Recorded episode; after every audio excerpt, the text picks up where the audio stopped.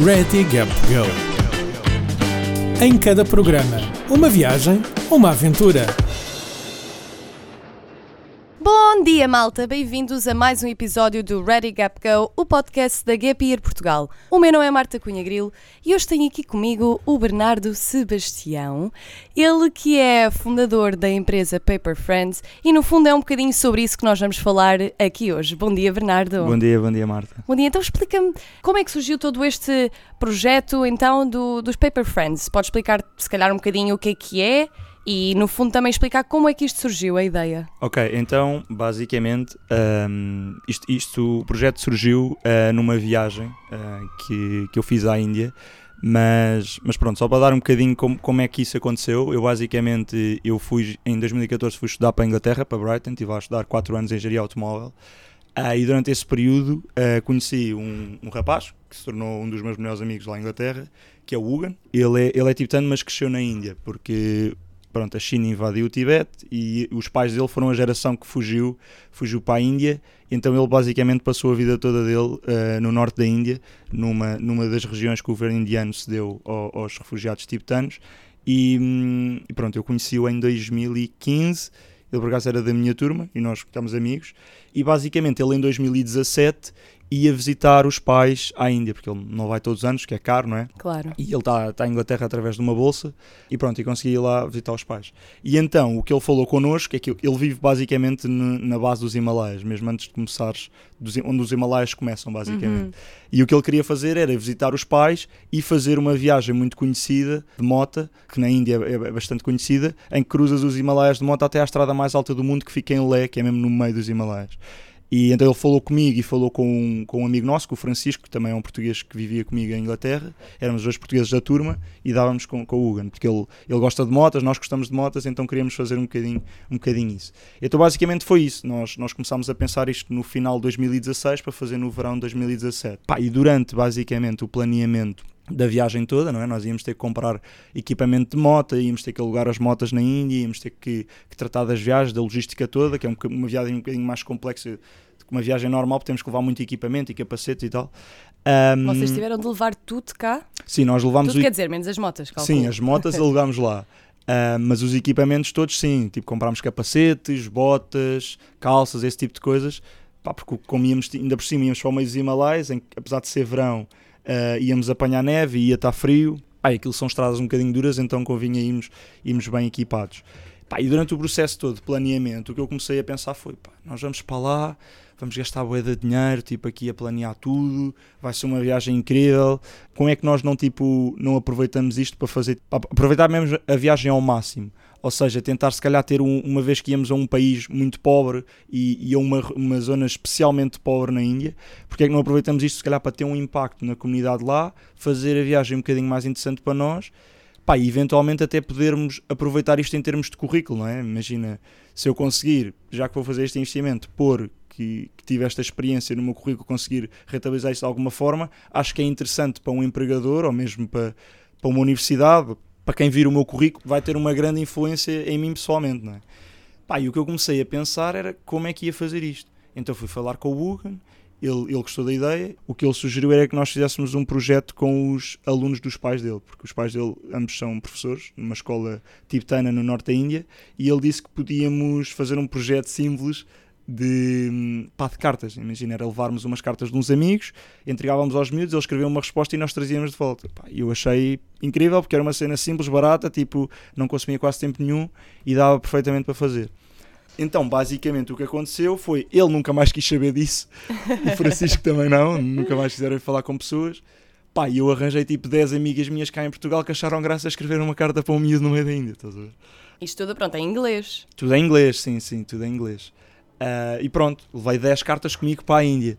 Então nós chegámos lá no primeiro dia à aldeia dele e eu fui logo falar com a professora de inglês para perceber se conseguíamos fazer aquilo ou não. Expliquei-lhe a ideia, ela gostou, está bem, deu-me cá as 10 cartas, ficou com as cartas. Nós íamos lá estar 3 semanas. Então a ideia era chegar à vila, dar as cartas, depois íamos fazer a viagem de moto, que ia demorar cerca de 2 semanas, e voltávamos lá para depois também entregar as motas e tal. E então, pronto, ela ficou com as 10 cartas, pá, depois fomos fazer a viagem de moto, pá, que teve uma data de peripécias. Conta lá umas, eu acredito que isso deve ter sido incrível. Foi incrível, porque aquilo era, o percurso que nós íamos fazer eram cerca de 2.000 km. Puxa. Desde de onde o Ugan vive até Lé e voltar eram cerca de 2.000 km, mas por estradas, tipo, para tu teres uma ideia, nós no primeiro dia para fazermos de moto, ou seja, que é um bocadinho mais rápido que carro, nós para fazermos tipo 200 km ou 250 km demorámos tipo 9 horas. Percebes? É esse nível de estrada. E tu já estavas habituado a conduzir uma moto assim durante tanto tempo? Sim. Eu conduzo, pá, eu tenho um bocado o bichinho tipo dos carros e tal, por isso é que fui para a Inglaterra mesmo estudar engenharia automóvel. Já conduzo motas desde os 4 anos. Portanto, desde os 4? Desde os 4, sim. Portanto, já estou tipo habituado. Mas a sério ou daquelas assim a brincar? Não, tipo moto 4, desde os 4 e depois motas 2 rodas, pá, aí a partir dos 14, 15 anos e carros a partir dos 11. Portanto, pá, estou tipo... Para mim conduzir era tipo tranquilo, por isso não estava muito nervoso nessa parte, era mais tipo ir para um sítio onde eu não falo, porque ali há muitos sítios ali na Índia em que a malta não fala inglês. Tens o índio e tal, pá, como ia com o local era muito fácil. Mas pronto, para te contar a história que mais teve impacto durante a viagem de moto foi, portanto, nós íamos fazer esses 2.000 km, pá, e portanto era eu, o Ugan e o Francisco, alugámos umas motas lá, pá, e foi logo, pá, e foi no segundo dia, foi quando nós começámos a cruzar os Himalaias, fazíamos o primeiro crossing, porque aquilo tens vários pontos, depois tens que conseguir vistos e não sei o quê, e nós íamos, foi no primeiro dia, em Manali. Manali é a última cidade nos Himalaias, subimos, chegámos lá acima, disseram que precisávamos de um visto, que nós não tínhamos, e depois o escritório está fechado, voltámos para trás. Quando voltámos para trás, nós normalmente andávamos, era o Ugan que ia à frente, porque era o local, eu ia no meio e o Francisco ia atrás. E ali depois aquilo inverteu-se, porque estávamos tranquilos, íamos para o hotel, tínhamos o dia perdido, pá, e o Kiko veio tipo à frente. Tranquilo, nós vinhamos separados uns dos outros, porque ia muito trânsito mesmo.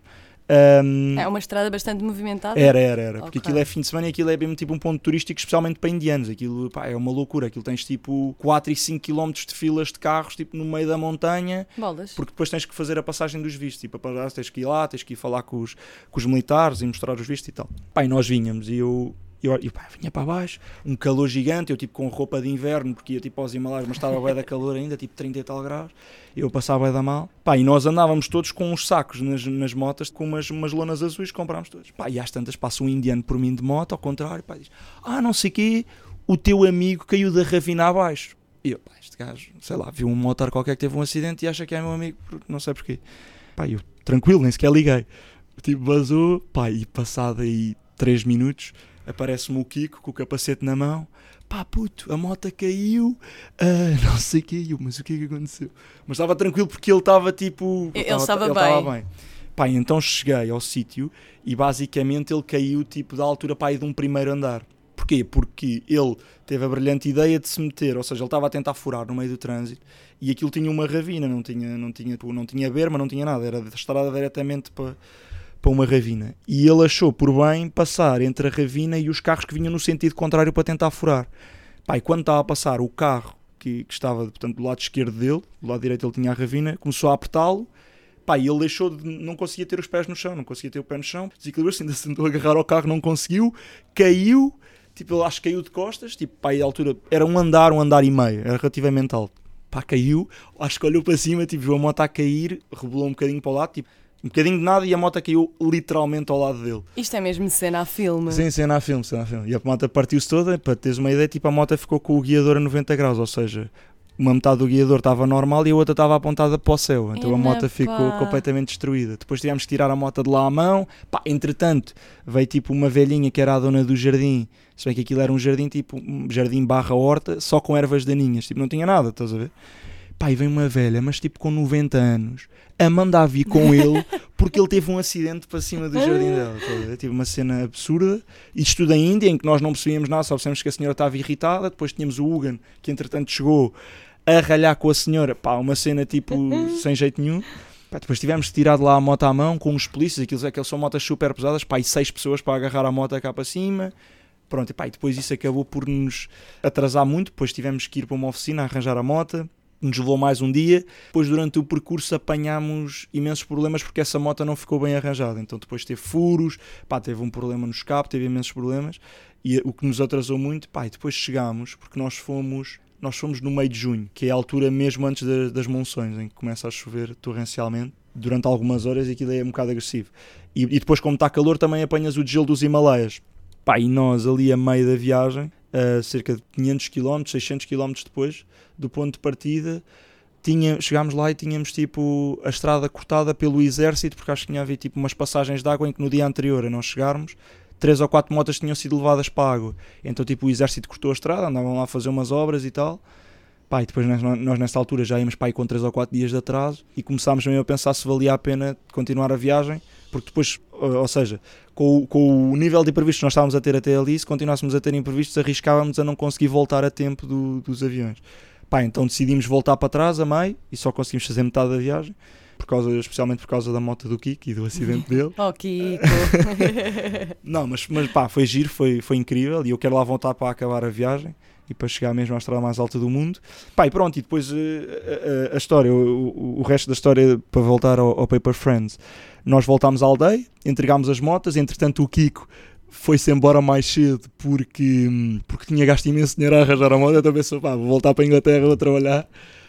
E eu fiquei lá mais uma semana com o Ugan, só eu e ele, tipo, com a família dele, lá tipo no meio da Índia. Pá, foi giro, não tínhamos grande coisa a fazer, mas fui lá tipo a um festival religioso qualquer que eles tinham, mandei lá ver os mosteiros, foi giro. Quando eu voltei à aldeia, fui falar com a professora de inglês e perguntei-lhe, então professora, como é que está aí a coisa das cartas?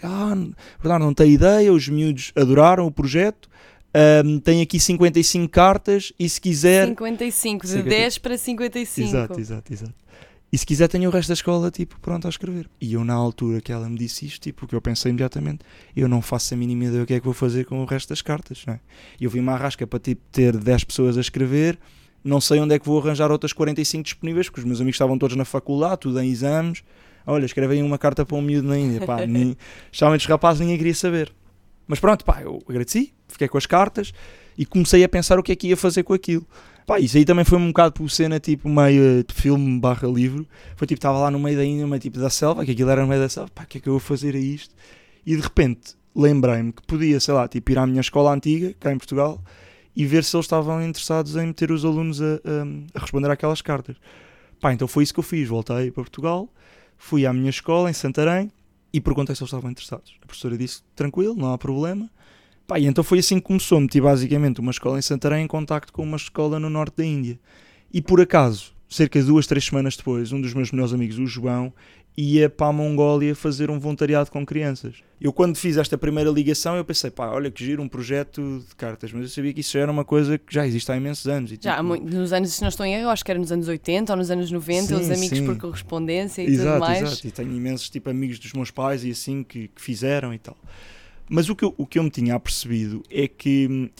não sabia se existia, que era um bocado a ideia que eu queria fazer, era juntares, meteres miúdos de países ricos, não é? De países desenvolvidos em contacto com miúdos em países em desenvolvimento.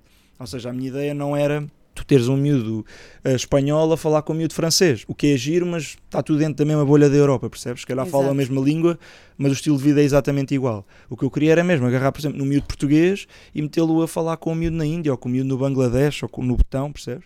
E o que eu fui ver era se existia alguma coisa desse género e pelo que eu pesquisei não existia nada, e a maior parte dos projetos que existiam, lá está, eram dentro sempre do mesmo continente, países próximos e durante períodos de tempo curtos, e o que eu queria fazer era uma ligação um bocadinho maior, ou seja, tentar que eles tivessem uma relação durante algum tempo, pelo menos durante um ano letivo. Pá, e pensei que isto era giro, então falei com o João, pá, João, vais lá para a Mongólia e vê se me arranjas tipo um contacto.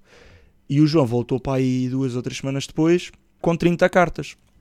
E então eu pus uma escola em Oeiras, a Oeiras International School, em contacto com essa escola na Mongólia. Pronto, isto foi tudo durante, ou seja, isto foi no verão de 2017, eu comecei esta troca de cartas para aí em setembro de 2017 e esse era o meu último ano na faculdade, em Brighton, portanto estive a desenvolver isto um bocado enquanto ainda estava a estudar. E pá, pronto, e foi giro, depois arranjei... Como tinha lá alguns contactos em Inglaterra, arranjei depois uma escola no Butão também, arranjei uma escola na Gronelândia. Pá, e depois... Quantas escolas é que ou quantos países é que neste momento estão envolvidos? Portanto, tinha 5 países, era Portugal, Índia, a Mongólia, a Gronelândia e o Butão, através de 8 escolas diferentes. E, pá, e no primeiro ano, porque nós agora temos a troca de cartas parada, porque eu já vou explicar a seguir porquê, mas sim, durante o primeiro ano conseguimos 5 países, 8 escolas e mais 300 miúdos a trocar cartas. Incrível! Exato. E pá, a minha coisa era muito juntar, tipo, um bocado juntar nações, ou seja, juntar malta diferente, tipo, ter essa experiência um bocadinho mais humanista e de que somos iguais, pá, esse tipo de coisas. Então o que eu pensei é, pá, onde é que eu vou poder levar isto tipo a um expoente, de mostrar isto às pessoas e de até tornar isto um bocadinho mais interessante para os miúdos. O que eu pensei logo foi tipo eventos desportivos, estás a ver? Por exemplo, o Mundial de Futebol é sempre um evento que mesmo pessoas, normalmente, que nem gostam de futebol, há sempre uma coisa de eu sou português. Eu incluída.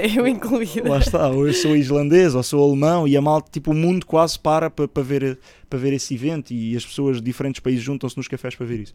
Pá, eu achei que isso era uma oportunidade excelente para fazer algo com as cartas, porque lá está, é também com países diferentes que nós estamos a trabalhar e fortalecer um bocadinho essas ligações.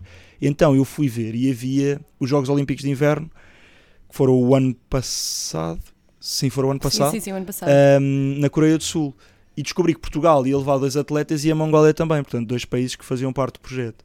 Pá, então comecei à procura, ver como é que podia, se calhar, fazer qualquer coisa. Consegui ter uma reunião com o chefe de missão do Comitê Olímpico de Portugal e a ideia era basicamente serem os atletas a levar as cartas para os Jogos Olímpicos, entregarem aos atletas da Mongólia e depois eles voltarem à Mongólia com as cartas. Pá, ele gostou da ideia, então fizemos esse projeto em que tivemos miúdos portugueses a enviar cartas através do Comitê Olímpico, dos atletas. Depois foram entregues, entregaram à Mongólia e depois eles levaram para a Mongólia.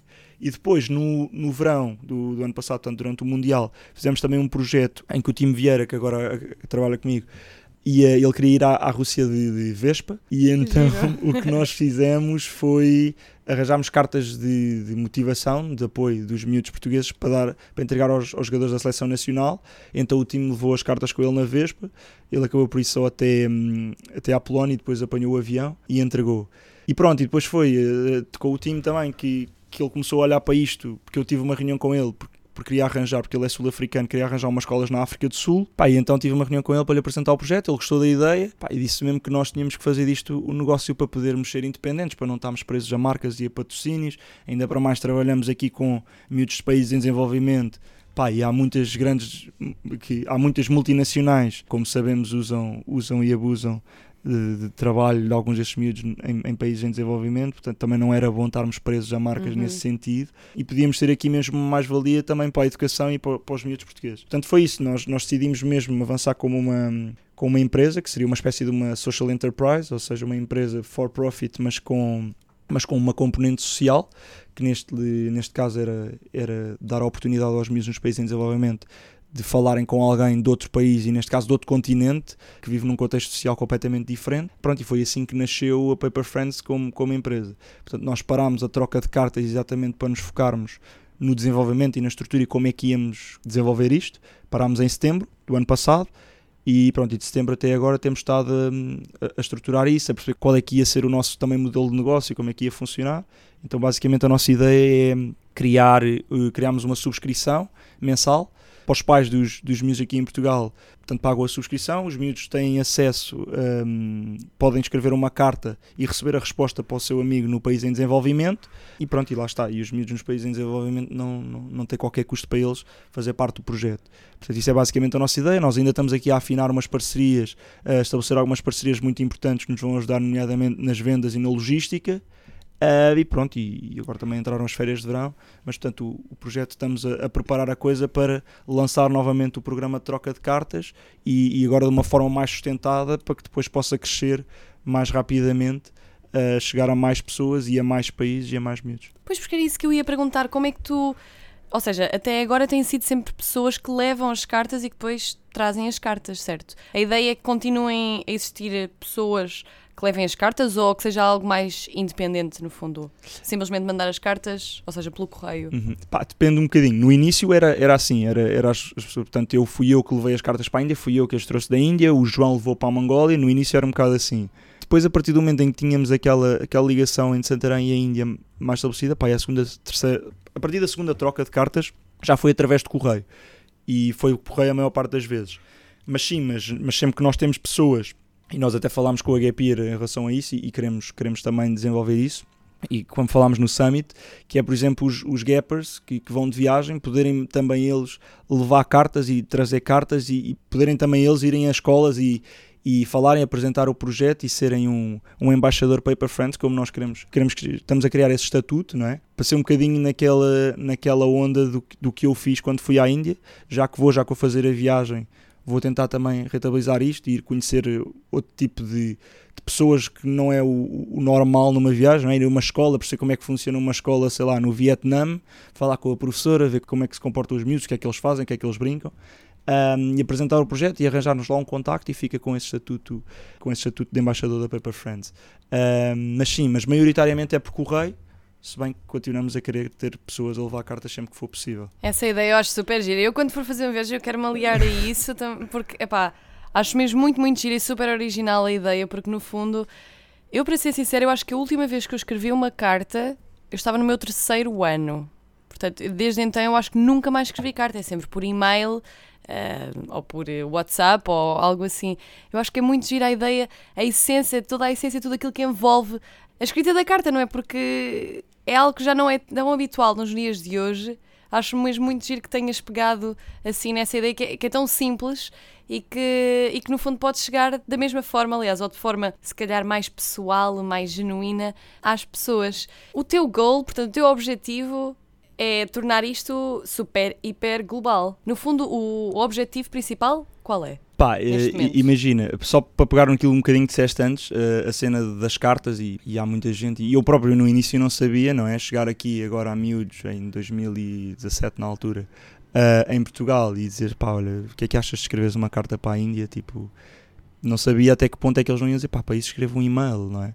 Há sempre, obviamente, a questão deles, por exemplo, na Índia, lá na aldeia onde eu estive, não terem fácil acesso à internet e não terem computadores. Mas isso está a mudar e de facto, há muitos países em desenvolvimento que estão a ter acesso mais rápido à tecnologia do que alguns países mais desenvolvidos, porque há grandes marcas como a Google a investirem por internet no meio da África e coisas desse género.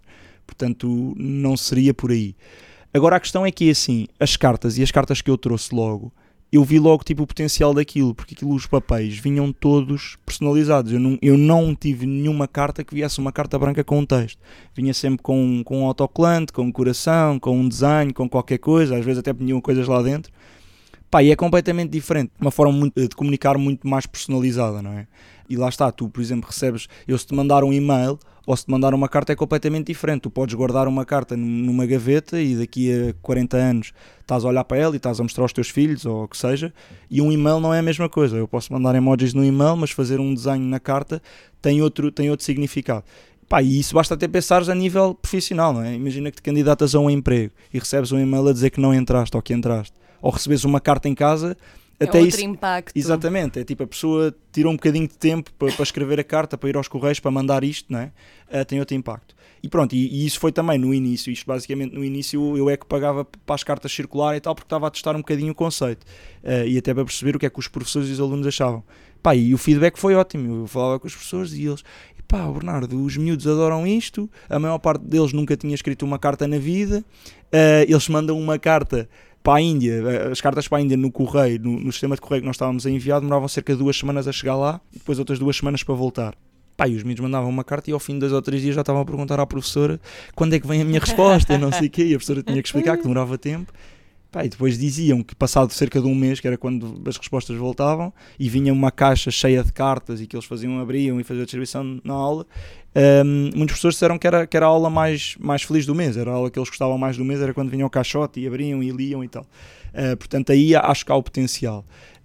Relativamente à tua pergunta de fazer isto global, sim, a nossa ideia é tentar escalar isto ao máximo. Obviamente que isto não é uma coisa muito fácil de escalar rapidamente, não é? Porque tem todas estas questões de logística, de fazer contactos em países em desenvolvimento, depois às vezes é complicado, por exemplo, eu na Mongólia, para falar com eles muitas vezes era difícil, tinha que ser através do Facebook, mas lá está, eles não vão à internet todos os dias, portanto às vezes demora um bocadinho de tempo, portanto não é uma coisa fácil de escalar.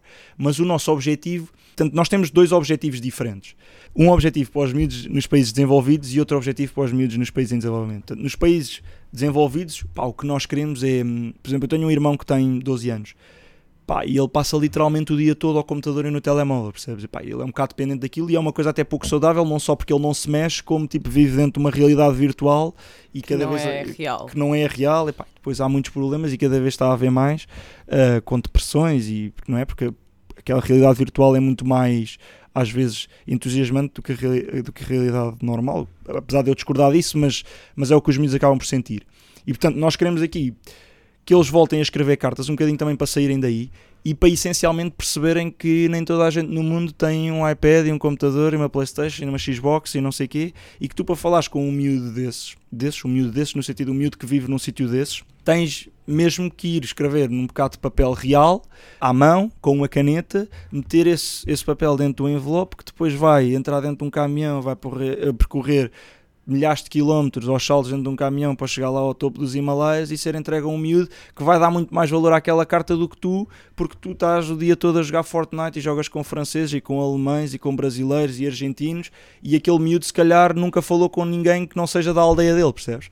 Então é também dar um bocado essa parte mais humanitária, pá, um bocadinho de sensibilidade em termos de que há outras pessoas a viverem noutros contextos. Portanto, isso é o que nós queremos fazer e é o que nós oferecemos, digamos assim, em termos de vantagens para os miúdos dos países desenvolvidos. Depois temos os miúdos de países em desenvolvimento que é, pá, que lá está, que vivem ali, é muito difícil saírem dali. A professora, quando eu trouxe as cartas, até me disse logo, pá, Bernardo, você agora vai levar as cartas, mas não tem noção que a maior parte destes miúdos nem sequer tem dinheiro para comprar um envelope, porque aqueles miúdos na escola onde eu tive, a escola tibetana, lá está, como há aquela situação política entre a China e o Tibete, o que acontece é que a maior parte desses miúdos, a maior parte não, são todos refugiados. Muitos deles nem sequer têm os pais ali. Ou os pais morreram, ou estão no Tibete e eles vivem ali com um tutor porque fugiram. Pá, tenho imensas histórias de miúdos com 10, 11 anos, da idade do meu irmão, a contarem-me histórias que andaram tipo 7 dias por meio das montanhas a fugir do Tibete, a fugir da polícia chinesa para chegar ao Nepal, para depois chegarem a um centro de acolhimento que os envia para a Índia, para serem integrados nestas escolas, nas TCV Schools, que são as escolas tibetanas, que há cerca de 8. E pá, e pronto, é isso. É os miúdos daqui também perceberem que há miúdos da idade deles com este tipo de histórias. E pronto, e dar a oportunidade a estes outros miúdos de perceber que há realmente um mundo para além daquele onde eles vivem e que, pá, se eles eventualmente se esforçarem e obviamente também se tiverem sorte, será até possível saírem dali. Por exemplo, o Ugan, esse meu amigo tibetano, ele viveu assim, toda a vida dele ali, apesar de teve a sorte de ter lá os pais com ele, mas ele basicamente conseguiu ir para a Inglaterra aos 15, 16 anos, pá, porque ele era muito bom aluno, pá, e há umas bolsas de estudo que os vão buscar ali os melhores alunos, e ele conseguiu ir através da Pestalozzi, que é uma bolsa de uma fundação inglesa, conseguiu ir para estudar para Hastings, que é o pé de Brighton. Depois, como também era um dos melhores alunos em Hastings, conseguiu uma bolsa para ir tirar o curso em Brighton, e foi assim que acabámos na mesma turma. Mas portanto, lá está, são dois objetivos diferentes. E tu estavas a falar de miúdos, mas são miúdos de que idades? Pá, varia um bocadinho, varia sempre um bocadinho e depende sempre um bocadinho do nível de inglês ou de outra língua. Nós agora trabalhamos só com inglês, mas nossa ideia é, por exemplo, fazer ligações entre Portugal, Angola, Moçambique, Brasil, em que aí se calhar as cartas já vão ser em português, até para também atingirmos outras faixas etárias diferentes. Ou seja, por exemplo, nas cartas em inglês, cá em Portugal, os miúdos hoje em dia acho que começam a aprender inglês aos 8 anos. Ou seja, talvez com 10, 11 anos o miúdo já seja capaz de escrever uma carta e perceber o que é que está escrito na carta que vem de resposta. Obviamente precisa da ajuda dos professores. Pronto, aqui começa nessas idades. No entanto, na Índia eles falam hindi e inglês, mas o inglês é muito forte, é uma língua oficial. Portanto, o miúdo lá com 8 anos já se calhar consegue ter essa capacidade.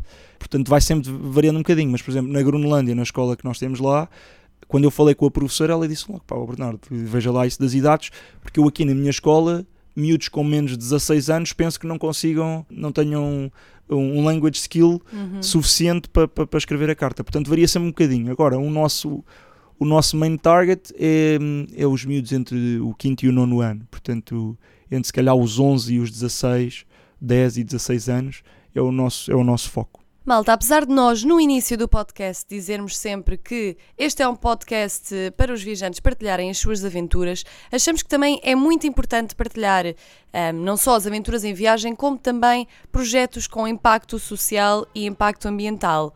E é no fundo um pouco disso que se trata o Loving the Planet, não é, Bernardo? Exato, sim, então basicamente, tentando explicar rapidamente o que é o Loving the Planet. O Loving the Planet foi um projeto criado pelo Eduardo Rego, que para quem não sabe é o senhor que faz a locução dos documentários da BBC que passam na SIC, no sábado antes do almoço e ao domingo também. Eu adorava esses documentários quando era mais nova. Exato. Hoje em dia também. Sim, eu também, e adorava a voz dele e agora é um privilégio poder trabalhar com o Eduardo. Mas sim, basicamente a ideia do Loving the Planet é juntar tudo aquilo que é feito de positivo no mundo em prol da sustentabilidade e do meio ambiente, juntar isso tudo debaixo da mesma organização. Ou seja, a ideia é, há mil e uma, como vocês sabem, milhões de ONGs e projetos pelo mundo que fazem alguma coisa pelo ambiente e pela sustentabilidade. O que é que acontece? A maior parte desses projetos trabalham independentemente uns dos outros, ou seja, tu tens, por exemplo, tens organizações tipo a Oceana, que trabalha mais ao nível dos oceanos, tens as WWF e as Greenpeace, que é mais ao nível das florestas e dos animais terrestres, e cada uma dessas organizações faz um trabalho muito importante, mas cada uma na sua área. Por norma não há uma interligação entre elas todas, não é? E o que o Loving the Planet quer fazer é exatamente ir buscar todos os projetos, todos os resultados positivos, todas as coisas que essa malta anda a fazer, não só dessas organizações gigantes, como de projetos mais pequenos, tecnologias. Imagina que agora é inventado, já há várias coisas. No outro dia vi um estudo, foi um tipo que fez uma bola de golfe, porque nos Estados Unidos há um problema de poluição com bolas de golfe dentro dos rios e dos mares e não sei o quê, porque a malta vai tipo jogar golfe e depois as bolas vão parar tipo dentro de um lago e aquilo depois tem tipo alligators e crocodilos e cenas dessas.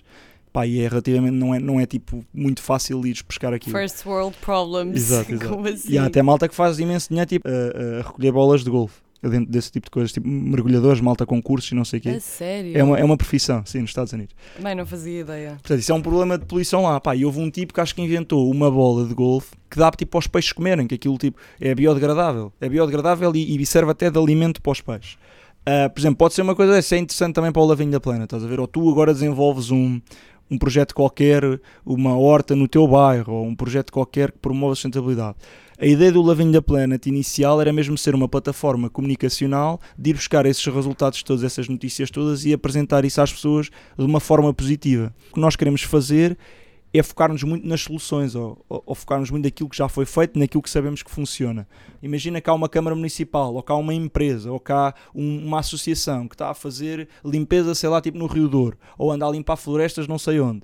É irmos buscar essa malta e mostrar às pessoas, já viram aqui esta Câmara, esta empresa, esta associação está a fazer isto, e é isso, porque isso é o que a malta quer ver. A malta quer ver tipo cenas boas, quer ver notícias positivas. E depois aquilo é muito mais partilhável também.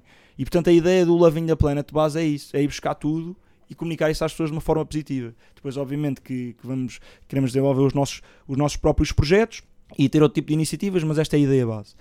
Portanto, isto tudo para dizer o quê? Portanto, isto foi para explicar o projeto. E eu comecei a trabalhar com o Eduardo nisto. Eu basicamente tive uma reunião com ele para perceber o que é que eu sabia que ele andava a fazer, não sei o que, o Loving the Planet, não sabia o que era o Loving the Planet. Ele explicou-me. Eu quis ajudar, e então a forma que eu achei mais útil de ajudar, uma vez que estava a estudar lá fora, era levar o projeto para a Inglaterra. Como eu estava lá a estudar, não sei se sabes, mas a Inglaterra, a cena das societies é muito forte. Ou seja, societies é tipo grupos para fazer coisas. Tipo núcleos, no fundo. Exato, tipo núcleos. Mas há societies para tudo e mais alguma coisa. Tanto para futebol como para basquete, mas society de cinema. Há societies literalmente para tudo e mais alguma coisa. E a minha ideia era criar uma society dentro da minha universidade, uma Society Loving the Planet, em que o que nós faríamos era desenvolver os nossos próprios projetos sustentáveis dentro da universidade e também dar a conhecer um bocadinho do que é que o Loving the Planet anda a fazer e tentar arranjar malta também para ajudar no projeto. E portanto a ideia era criar essa primeira e depois expandir e criar uma rede de societies pelo mundo, inicialmente por Inglaterra e depois pelo mundo, em que havia uma representação do Loving the Planet em cada universidade, em cada politécnico, e depois elas se ajudavam umas às outras, ou seja, as societies mais experientes podiam ajudar e dar conselhos a societies mais jovens, e pronto, e temos as societies mais... portanto, isto era a vantagem para as societies mais novas, e as societies mais experientes terem uma forma de fazer chegar a mais gente o trabalho que andam a desenvolver. E pronto, e então criei a society em Brighton. Tive a preocupação de arranjar malta de primeiro e segundo ano para garantir que depois a Society continuava, porque eu acabava o curso em junho. Eu acabei, voltei para Portugal, a Society continuou lá, depois vim falar com o Eduardo. Nós decidimos criar um departamento de educação dentro do projeto que se focava exatamente nisto, ou seja, em criar esta rede de societies que tínhamos pensado. E pronto, e agora sou o coordenador do Departamento de Educação do projeto Loving the Planet, em que estamos a criar essa rede. Já temos algumas universidades também cá em Portugal, como a Nova, e temos aí uma série de outras a surgir. E pronto, e estamos a fazer isso, estamos a criar esta rede de malta jovem a fazer coisas sustentáveis dentro das universidades e dos politécnicos. Pá, muito, muito fixe. Então, no fundo, tu agora estás a dividir um bocadinho a tua atenção... Claro. Entre esses dois projetos. Sim. Como é que alguém que neste momento nos pode estar a ouvir, se quiser fazer parte, seja do Loving the Planet, seja do Paper Friends, o que é que tem de fazer ou como é que pode fazê-lo? Pá, é assim, o Paper Friends é uma empresa, portanto não é tanto uma questão que possamos recrutar pessoas assim, voluntários, digamos. Ou seja, quer dizer, podemos, se quiserem ser um embaixador Paper Friends, ou seja, se há alguém que agora, sei lá, vai fazer o seu Gapyear ou vai fazer uma viagem e gostava de ser um embaixador Paper Friends e arranjar escolas num determinado país, claro, entre em contacto connosco através do Facebook ou do Instagram ou até mesmo do meu pessoal, podem mandar uma mensagem e teremos todo o gosto e agradecemos que o façam. Relativamente ao Loving the Planet, é diferente, porque o Loving the Planet é uma ONG. Os nossos recursos humanos são todos voluntários. Portanto, o Loving the Planet, se quiserem ajudar, tanto nesta parte do Departamento de Educação como noutras coisas, portanto, como eu disse, o Loving the Planet tem o próprio projeto, isto é um bocadinho uma redundância, são projetos próprios, também queremos elaborar e em parceria com câmaras municipais e com empresas.